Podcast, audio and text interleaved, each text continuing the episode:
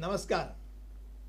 आज नेहमीप्रमाणेच अनटोल्ड स्टोरीच्या माध्यमातून जीवनातला कुठचा तरी एक वेगळा पट आयुष्यातली गमती जमती तुमच्यासमोर बोलून दाखवणार आहे।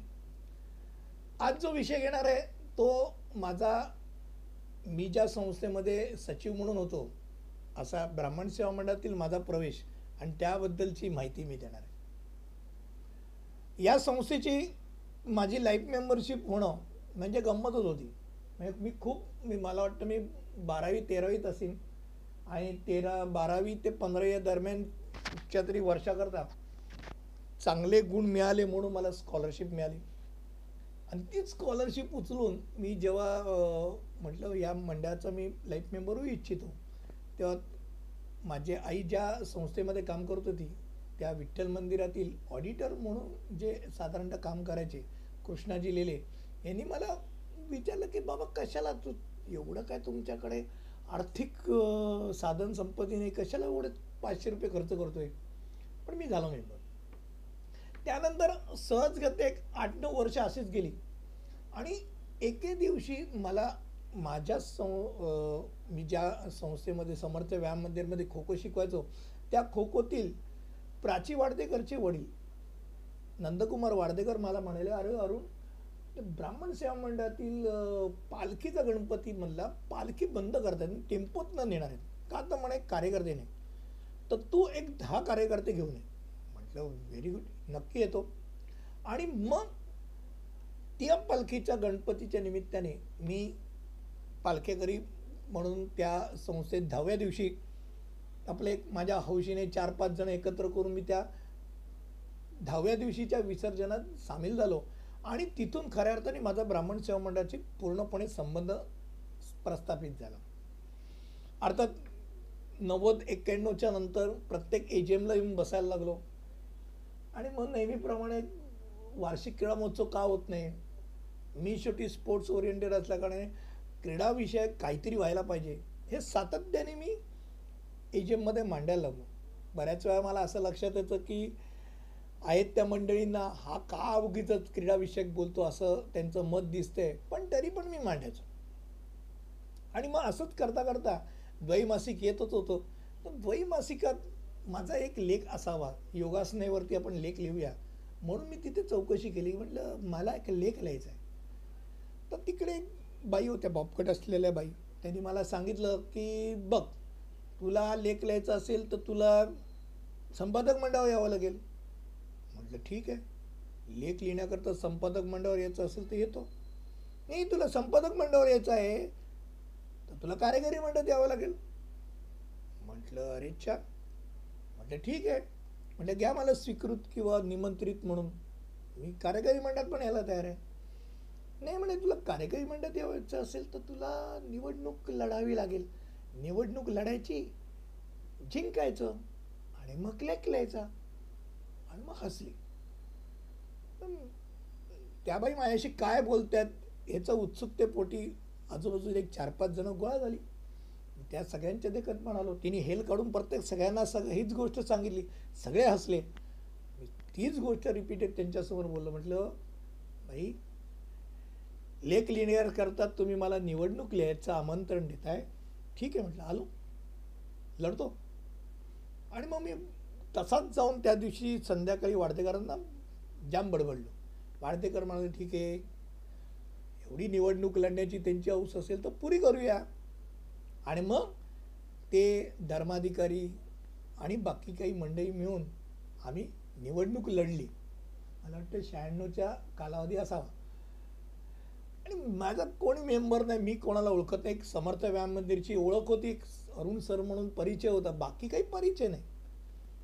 तरी मला आठवतं मला बऱ्यापैकी चांगले वोट्स पडले, वन नाईंटी वन वोट्स पडले।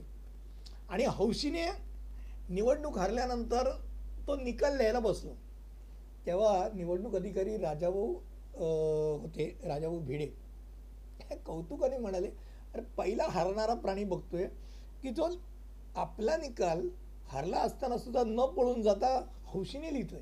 अहो म्हटलं मला तर आनंद वाटला पाहिजे, मला कसली लाज, अहो मी एक कोणाला जास्त ओळखत नाही, माझं काही कार्य नाही आणि मला वन नाईंटी वन पडत आहेत, हा वीस वोटनी पडतोय, पुढच्या वर्षी शंभर टक्के आतमध्ये असणार, तयारी नको का करायला. आणि म्हटल्याप्रमाणेच पुढच्या वर्षी जिंकलो. त्याच्यानंतरच्याच वर्षी तिसऱ्याच वर्षी मी प्रमुख कार्यवाह झालो. आणि निवडणुकीकरता निवडणूक नसून आपण या संस्थेत काहीतरी भरीव करावं या इच्छेपोटी म्हणा बऱ्याच गोष्टी केल्या. विविध प्रकारची शिबिरं घेतली, त्यात संस्कार शिबिर असेल, रांगोळी शिबिर असेल, चित्रकला असेल, नृत्य असेल, विविध संस्था जवळ केल्या.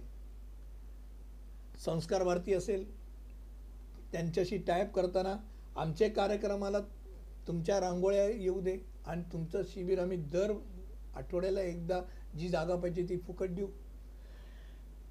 चतुरंग प्रतिष्ठान म्हणून चतुरंग प्रतिष्ठान असेल, अमावस्येच्या दिवशी हॉल जात नाही, अमावस्येच्या दिवशी त्यांच्यावर टॅप करून विविध प्रकारचे कार्यक्रम तुम्ही आमच्या संस्थेला द्या. कार्यक्रम तुमच्याकडनं हॉल आमच्याकडनं, दोन्ही संस्था टॅपमध्ये, दोन्ही संस्थेचा फायदा. विवेकानंद केंद्र असेल त्यांचे आपण आम्ही शिबिरं घेतली. म्हणजे विविध प्रकारची शिबिरं चालू केली. ब्राह्मण सेवा मंडळाच्या नावे तिकडच्या चौकाला नाव दिलं. त्याकरता खास करून चांदोरकर म्हणून जे आमचे सदस्य होते त्यांनी खूप पाठपुरावा केला आणि मनोहर जोशी यांच्या मागे लागून आम्ही तिकडच्या त्या चौकाला नाव देऊ शकलो. दरवर्षी वार्षिक क्रीडा महोत्सव, म्हणजे ज्या गोष्टीकरता मी बडबडायचो वार्षिक क्रीडा महोत्सव, तू मी ज्या दिवशी सचिव झालो त्या वर्षापासून, त्याच्या आदल्या वर्षापासूनच किंबहुना वार्षिक क्रीडा महोत्सवाला सुरुवात झाली. आणि वीस टक्के ज्ञातीकरता आणि ऐंशी टक्के खुल्या प्रवर्गात वार्षिक क्रीडा महोत्सव घ्यायला लागलो. जिथे यांना वाटलं होतं की शिवाजी पार्कमध्ये कोणी येणार नाही, फुसकाबार होईल, तिथे साडेचारशे पाचशे मिनिमम पार्टिसिपंट्स त्या वार्षिक क्रीडा महोत्सवात यायला लागले आणि लोकांना त्यांनी शंभर टक्के त्याचं कौतुक वाटायला लागलं. एवढंच काय तर विविध राज्यांमध्ये सहली काढायचा एक वेगळाच प्रयोग सुरू केला. आणि सिमला कुलू मनाली असेल, मेवाडमध्ये असेल, म्हणजे माउंट अबू आणि राजस्थान लोअर हाफ, त्यानंतर केरळ कन्याकुमारी असेल, ओमकारेश्वर महाकालेश्वर असेल, विविध प्रकारच्या सहली. आणि चक्क एकशे दहा ते एकशे चाळीस जणं घेऊन, त्यातसुद्धा ऐंशी टक्के लोक साठ वर्षाच्या वरील असलेली मंडई घेऊन जेव्हा मी जायला लागलो, अनेक गमती जमती त्या सहलीमध्ये घडल्या. त्याकरता एक वेगळा अंटोळ होणारच आहे माझा, पण या सहली घेऊ शकलो खूप स्वस्तात. ज्येष्ठांना हक्काच्या असा मंडळाची सहल मिळायला लागली. आणि अशा या ब्राह्मण सेवा मंडळ या संस्थेचा कार्यवाह म्हणून खूप चांगल्या तऱ्हेने माझं नावही झालं, आनंदही वाटला.